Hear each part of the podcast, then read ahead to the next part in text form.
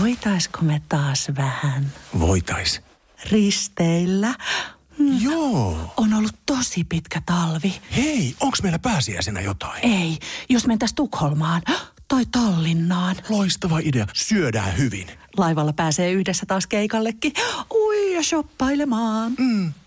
Seal to deal. Nyt merelle jopa 40 prosenttia edullisemmin. Tallingsilja.fi Tämä on Podplay Podcast.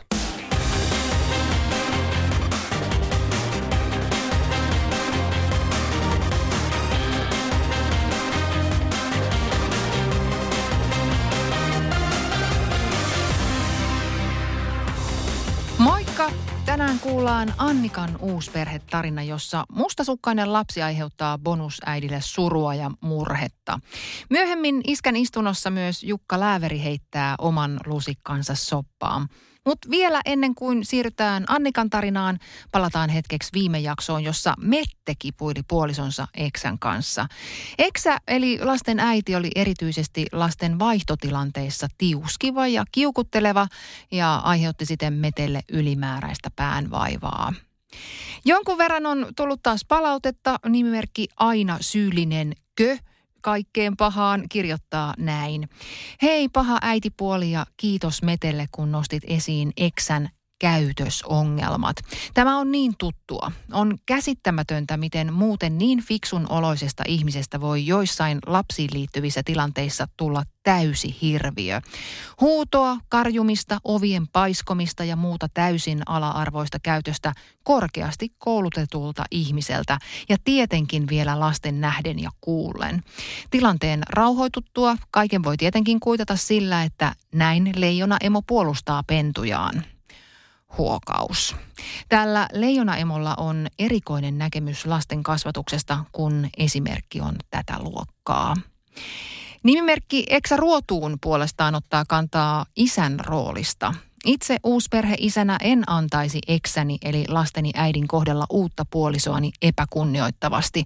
Puuttuisin asiaan heti. Kertonee jotain eksän omasta elämän epätasapainosta, jos pitää omaa pahaa oloa purkaa uuteen puolisoon. Eri mieltä saa toki olla, mutta käyttäytyä pitää aina. Ekset saavat kuitenkin myös ymmärrystä osakseen. Janina kirjoittaa, että lasten äitinä ymmärtää sen, että omien lastensa puolta pitää aina. Joskus tulee ylilyöntejä, esimerkiksi huutamista tai kiukuttelua, mutta sehän on vain elämää. Janina vielä lisää, että tietenkin huonoa käytöstä pitää osata myös pyytää anteeksi. Kiitos jälleen palautteista. Nyt on aika siirtyä eteenpäin. Vuorossa on Annikan tarina. Moi paha äitipuoli.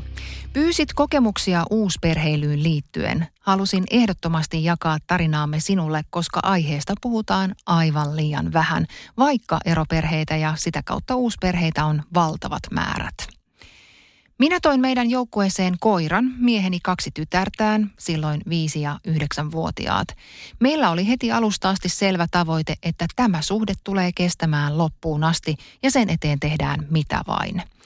Ennen esittäytymistäni lapsille olimme nämä asiat puhuneet selväksi, koska lapsien edun mukaista ei tietenkään olisi kokea uutta eroa.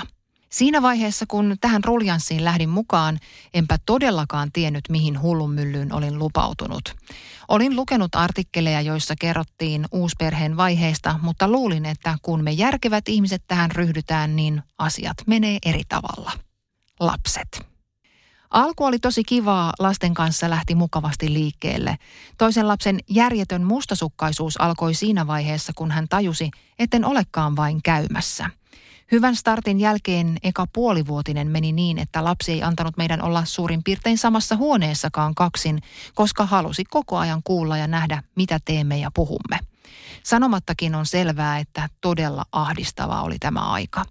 Kavereille hän ei missään tapauksessa halunnut, koska sitten olisimme jääneet kahden. Pahimmillaan tilanne oli sellainen, että yhdeksänvuotias lapsi parkuu suoraa huutoa, että hän tekee kaikkensa, että me eroamme. Ja sen hän todellakin teki. Kukaan ei ikimaailmassa ole puhunut mulle niin rumasti ja törkeästi kuin hän. Samaan aikaan tiesin, että se ei ole henkilökohtaista, koska toisena hetkenä hän oli kimpussani kertomassa, kuinka olen kiva ja tykkää musta. Tiesin, että kuka tahansa nainen olisikaan, hän vihaisi ja tykkäisi samaan aikaan ja ajattelisi, että isi on hänen. Tilanne meni niin mahdottomaksi, että hakeuduimme perheterapiaan. Paras päätös.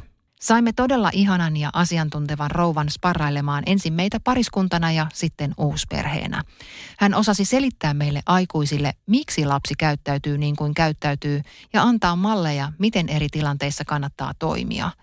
Lapsille hän taas pystyi avaamaan, mitä uusi perhekuvia tarkoittaa. Ei tarvitse tykätä, mutta pitää käyttäytyä. Tunnetaitojen harjoittelu oli erinomaista ja niistä on varmasti tälle sisupussille hyötyä ihan tulevaisuudessakin. Kahden kuukauden viikoittaisten istuntojen jälkeen vietimme ekan yhteisen joulun, jonka aikana sain lapselta lopullisen hyväksynnän. Lisäksi isä onnistui saavuttamaan riittävän auktoriteetin, jolla hän saa lapset ojennukseen kaikissa tilanteissa. Eksä. Tämän kanssa eläminen onkin ollut oma suonsa. Hän oli itse tahtonut eroa, mutta sen realisoituessa kuvitteli, että mies jää hänen käyttöönsä kuljetuspalveluksi, auton lainaajaksi ja herraties miksi. Lisäksi Exellä oli omat ajatuksensa siitä, kuinka mies saa jatkossa rakentaa uutta suhdettaan. Hän otti älyttömästi päähän meidän onni, eikä hän sitä jättänyt mitenkään epäselväksi. Kuvittelin, että tilanne muuttuu paremmaksi, kun hän itse löytää uuden puolison – Siitähän se voimaantuminen vasta alkoikin. Hän on ihminen, joka ei koskaan ole väärässä. Hän tietää ja kertoo, kuinka meillä pitäisi toimia, ja hän on mielestään ainoa, joka osaa ajatella lasten parasta. Itse en ole saanut ensimmäistäkään kiitosta, vaikka olen ollut mukana lasten elämässä täysillä – Välillä tuntuu sietämättömältä saada osakseen pelkkää arvostelua ja epäilyä, että vienkö hänen lapsensa, vaikka olen moneen kertaan kertonut, että mun ainoa tarkoitusperäni on se, että erosta huolimatta lapsilla olisi hyvä fiilis lapsuudestaan meidän kanssa. Vaikka avoimesti kerroimme, kuinka älyttömän vaikeaa meillä oli alussa lapsen kanssa, niin hän ei ole antanut mitään arvoa sille, kuinka paljon teimme töitä sen eteen, että nyt kaikki täällä on hyvin. Se tuntuu todella kurjalta ja epäreilulta. Eksän sukulaiset. Me ei sitten tulla, jos XX tulee. Just. Tämähän on sitä lapsen edun ajattelemista parhaimmillaan. Ei minkäänlaista ajatustakaan, että voisi viettää juhlaa samassa paikassa, jossa minä olen. Eksän vanhemmat selvästi arvostelivat myös uusperheen tekemisiä, koska lapsi siteerasi sellaisia asioita, joita ei ikinä muuten osaisi. Ei siis välejä eksän sukulaisiin, vaikka sinänsä meidän puolelta ei ongelmaa käyttäytyä hetki sivistyneesti missä tahansa seurassa. Yhteiskunta. Joka paikassa tuputetaan ydinperheajatusta. Tarinat, sadut ja kaikki rakentuu äiti plus isi plus lapset kuvion ympärille. Kouluista kutsut tilaisuuksiin jaetaan vain vanhemmille, eikä bonusaikuisia huomioida mitenkään, vaikka heillä olisi aktiivinen rooli lapsen arjessa – Puolisoni toivoo minulta aktiivista roolia ja se on oikeastaan edellytyskin, koska hänellä on vaativa työ, jonka vuoksi on työreissuja ja silloin hoidan arjen juttuja yhtä lailla. Itselle erityisesti lapsettomana kaikki lapsiin liittyvää on uutta.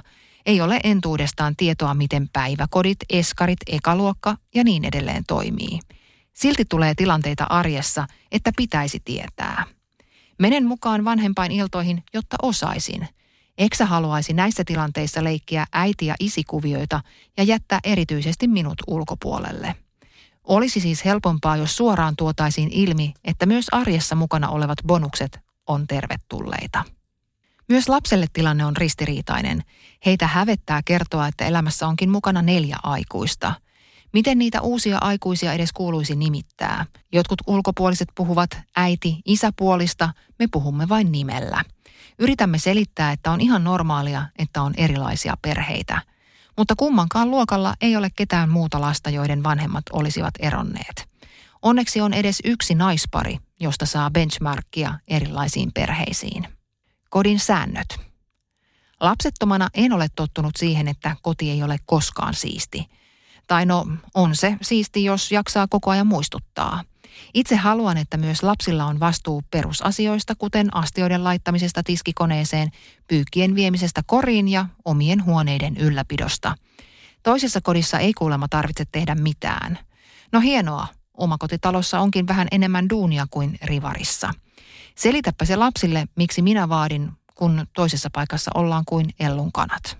Alkuun käytiin myös taistelua siitä, kuka nukkuu missäkin. Opettelun kautta saimme lapset nukkumaan omissa sängyissään heidän ikäisilleen sopivassa rytmissä. Ennen oli eletty vähän bohemimmin ja nukkumaan menoajat vaihdelleet niin, ettei mitään järkevää rytmiä ollut. Lisäksi heitä piti katsella siihen asti, kun nukahtivat. Sanotaanko näin, että kun kolme tuntia vahtaat silmät killillään olevaa lasta, jolla ei ole aikomustakaan nukkua, niin alkaa hermot palaa. Vaadin, että nukkumiseen pitää tehdä muutos, koska muuten täällä ei ole vuoden jälkeen yhtään ainoata tervejärkistä ihmistä. Asia korjaantui myös aiemmin mainitun perheterapeutin keinoin. Ulkopuolisuuden tunne. Ekan puolitoista vuotta koin todella vahvaa ulkopuolisuuden tunnetta, joka söi todella paljon voimavaroja – Erityisesti toisen lapsen julma käytös, eksän käyttäytyminen, lasten jatkuvat puheet äiti sitä, äiti tätä ja entisten aikojen muistelu, eksän sukulaisten hylkivä käytös, naapurin illanvietoissa esiin tulleet muistelut ajasta eksän kanssa ja kotoa jatkuvasti esiin putkahtelevat muistoesineet, koska muutin heidän entiseen kotiinsa. Löytyi valokuvia, hääkuvia, rintaliivit ja ties mitä. Miehen kännykästä selatessamme lomakuvia – Vuoden jälkeen sieltä vielä putkahti esiin kansio, jonka eka kuva oli eksä. Mies oli tosi laiska poistamaan mitään aiemmasta muistuttavaa, koska niillä ei ollut hänelle mitään väliä. Itselle tämä taas aiheutti tunteen, että uskallankohan avata tuon laatikon, kun en yhtään tiedä, mitä siellä on. Paikassa, jonka piti olla mun koti. Moneen kertaan ajattelin, että haluan muuttaa pois, ei tämä ole minun kotini – Lapsi tietenkin alkuun vielä vahvisti tunnetta kertomalla, että minun tuleekin muuttaa pois. Oma sydän oli tuhansina kappaleina, kun yritin vain olla hyvä ja kaikkialta tulee iskua. Mieheni on kuitenkin onneksi ihan koko ajan ollut tukenani ja olemme avoimesti puhuneet kaikesta. Siis ihan niistä kaikista primitiivisistäkin tunteista, joita koin. Eikä tilanne hänellekään ollut helppo. Oma tytär käyttäytyi kuin hirviö, eikä hän osannut tehdä mitään – Parhainta on ollut, että olemme heti alussa hakeneet ulkopuolista apua. Sen avulla olemme saaneet kaikille luotua sellaisen olon, että asioista voidaan puhua. Lisäksi kahden ja puolen vuoden jälkeen voin todeta, että meillä menee kaikki tosi kivasti. No, pois lukien eksä, mutta siihen ei voi vaikuttaa määräänsä enempää. On yhteisiä matkoja, illanviettoja, yhteisiä kiinnostuksen kohteita ja meidän juttuja. Lapset voivat meillä puhua toisesta kodistaan, jossa nykyisin myös asuu bonusaikuinen. Mikään näistä ei olisi kuitenkaan tapahtunut, jos ei olisi käytetty aikaa ja vaivaa. Monessa eroartikkelissa puhutaan lapsen eduista. Minusta moni käsittää sen niin, että joka asiassa pompitaan lasten pillin mukaan. Nukutaan, syödään ja tehdään juuri niin kuin lapset haluavat. Me olemme oivaltaneet sen, että lapsen ehdoilla ei ole sitä, että lapsi määrää, vaan että lapsi otetaan huomioon. Tämä elämä on meidän kaikkien ainutlaatuinen mahdollisuus, joten kaikilla pitää olla kotona hyvä olla. Tämä on myös lapsen edun mukaista, koska todennäköisesti myös aikuisten parisuhde kestää ja siten ei tule uusia menetyksiä lapsen elämään. Iskän istunto. Moi Jukka! No terve. Nyt päästiin tarinan kautta sukeltamaan Annikan uusperheelämään ja sieltä löytyi monenlaisia kipupisteitä. Mutta aloitetaanko vaikka raivoavasta ja mustasukkaisesta lapsesta? Se on aina kiva aihe. On, on, on. Hän siis kiuk- kohdisti kiukkuunsa Annikaan. Niin millaisia tuntemuksia sussa herätti se, että lapsi avoimesti ilmoittaa, ettei halua äitipuolta perheeseen ja on niin kuin valmis tekemään kaikkeensa, että isä eroaisi uudesta kumppanista. Kuulostaako yhtään tutulta omasta elämästä? No en voi sanoa, että omasta elämästä että ihan noin suoraan on ilmoitettu. Mm. Eikä nyt oikein muutenkaan, mutta että kyllä se aika hurjalta kuulostaa. Mutta ihan inhimilliseltä, eikä tämä ole itse asiassa itsellekään eka kerta, kun tällaisesta tapauksesta kuulen. No mitä, mitä sä isänä tekisit ta- tällaisessa tilanteessa, jos, jos tällainen tilanne eteen tulisi, että, että tota noin, niin lapsi olisi jotenkin avoimesti kertoisi, että iskä hei, että mä en tykkää yhtään tuosta sun uudesta vaimosta? No tota, mun tuttavalle hyvin tämän tyylinen tilanne kävi ja mun mielestä hän hoiti sen hyvin. Et, no heillä oli kans niinku terapeutteja ollut muistaakseni siinä apuna. Ja sitten hän niin kuin yhdessä puolisonsa kanssa puhu tälle lapselle, että nyt on niin, että vaikka sä kuin yrität ja tekisit mitä, niin hän ei ole tästä lähös mihinkään. Että hän on osa tätä perhettä ja tulee pysymään. Tässä vaan pitää turha tulla toimeen sen tämän enempää. asian kanssa. Niin, kyllä. Miten saako tästä sitten esimerkiksi tulitukea mahdollisesti myös niin kuin lasten äidiltä? Tietysti jos on tulehtuneet välit siihen suuntaan, niin ehkä sitten ei saa. Mutta voiko niin. Niin. kuin lasten äiti vielä kaivaa tavallaan lisää kuoppaa semmoisessa? Niin kuin liittoutumalla Voi lapsen varmasti, kyllä, kyllä, oh, joo, kyllä. Ja, ja jopa sitten pahimmassa tapauksessa käyttää sitä tilannetta niin. jopa hyväkseenkin. Kauheita skenaarioita me täällä maalaillaan, kun, ihan kun nämä ei olisi tarpeeksi pahoja jo ilmankin. Maalataan lisää mustaa, kun sitä väriä tuntuu tuossa tötterössä olevan. Kyllä, no no, hei, mutta mut- että kyllä mä niin. luulen, että siinä sitten, siinähän ei muuta auta kuin yrittää ehkä just lasten kautta selittää sitä tilannetta. Ja kyllä sitä kautta varmaan sitten se viesti menee toisellekin puolelle, mm-hmm. jos tällainen tilanne on, että, että nyt tällä mennään ja tällä olisi parempi nyt yrittää tulla toimeen. No kun Xstä puhuttiin, eli lasten äidistä, niin tässä Annikan tapauksessa häntä, tai siis tätä Xää korpes se, että tämä uusperhe-elämä näyttääkin toimivan paremmin kuin se ydinperhe aikoinaan. Niin millaisia neuvoja sulla on katkeruudesta irti pääsemiseen? Onko se vaan se aika, joka sitten parantaa ne haavat? No aika on, se on helppo vastaus ja Mm. sitä on itsekin joskus asiasta kyselleille tarjonnut. Itelle omassa erotilanteessa niin kävin tota, tosi paljon terapiassa. Sitten oli parikin eri tota, eroryhmää, missä kävin. Ja että niin kuin kyllä itse voin sanoa, että tein ihan tiedostaen töitä sen eteen. Mm.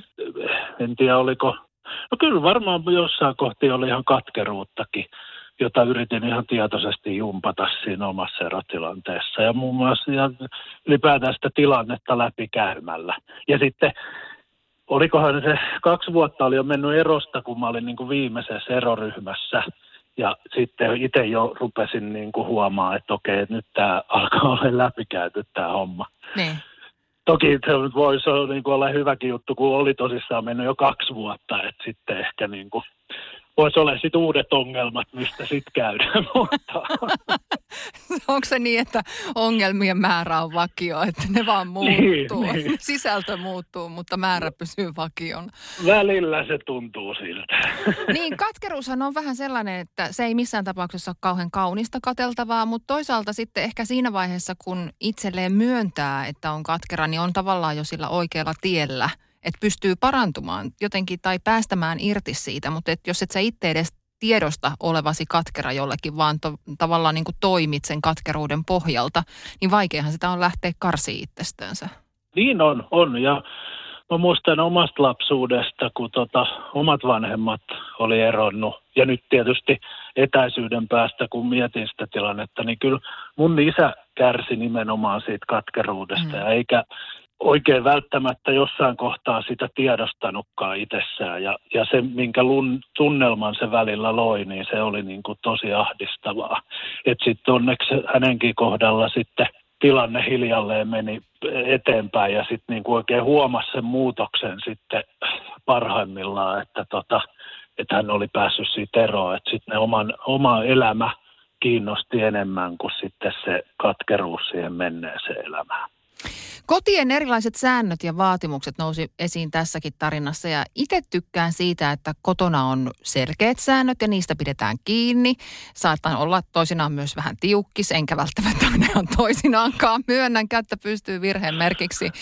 Mutta että mun mielestä lapsilla pitää olla niinku vastuuta kodin yhteisistä asioista. Tietenkin siis Samaa ikä, mieltä. ikävuosien mukaan, mutta onko sulla tullut eteen tilanteita, jolloin kahden kodin säännöt ei ole ollut linjassa tai poikkeaa paljonkin toisistaan? Mä en tiedä paljon, mutta että sellaisia pieniä eroja on ja sitten jossain vaiheessa nekin voi tuntua tosi isoilta sitten. Mm.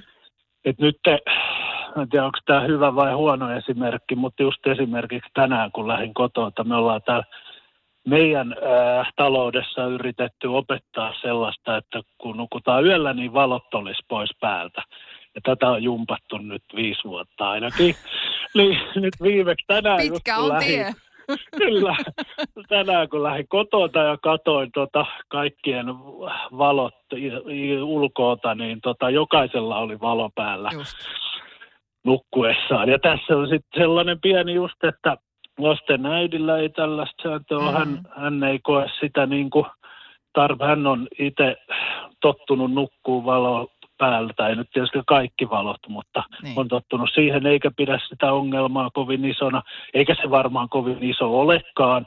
Täällä ollaan yritetty opettaa toisenlaista sääntöä ja välillä se joinain iltaina onnistuu ja toisina ei.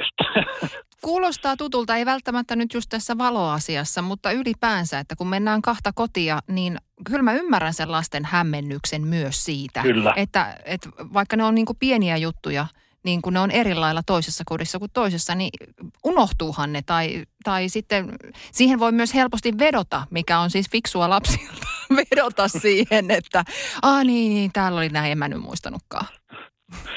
No just näin. Ja sitten meillä siis sen huomaa niin kuin siinä, että usein kun tullaan, ehkä nyt vanhimmat alkaa jo oppia tuosta pois, mutta että, että nuorimmalla huomaa vielä, että kun tullaan perjantaina meille, niin kyllä ekan päivän mä olen äiti ja mun puoliso on äiti. Totta. Ja sitten se alkaa siitä taas vaihtaa. Mä luulen, että ihan sama kiertokulku on toisessakin osoitteessa.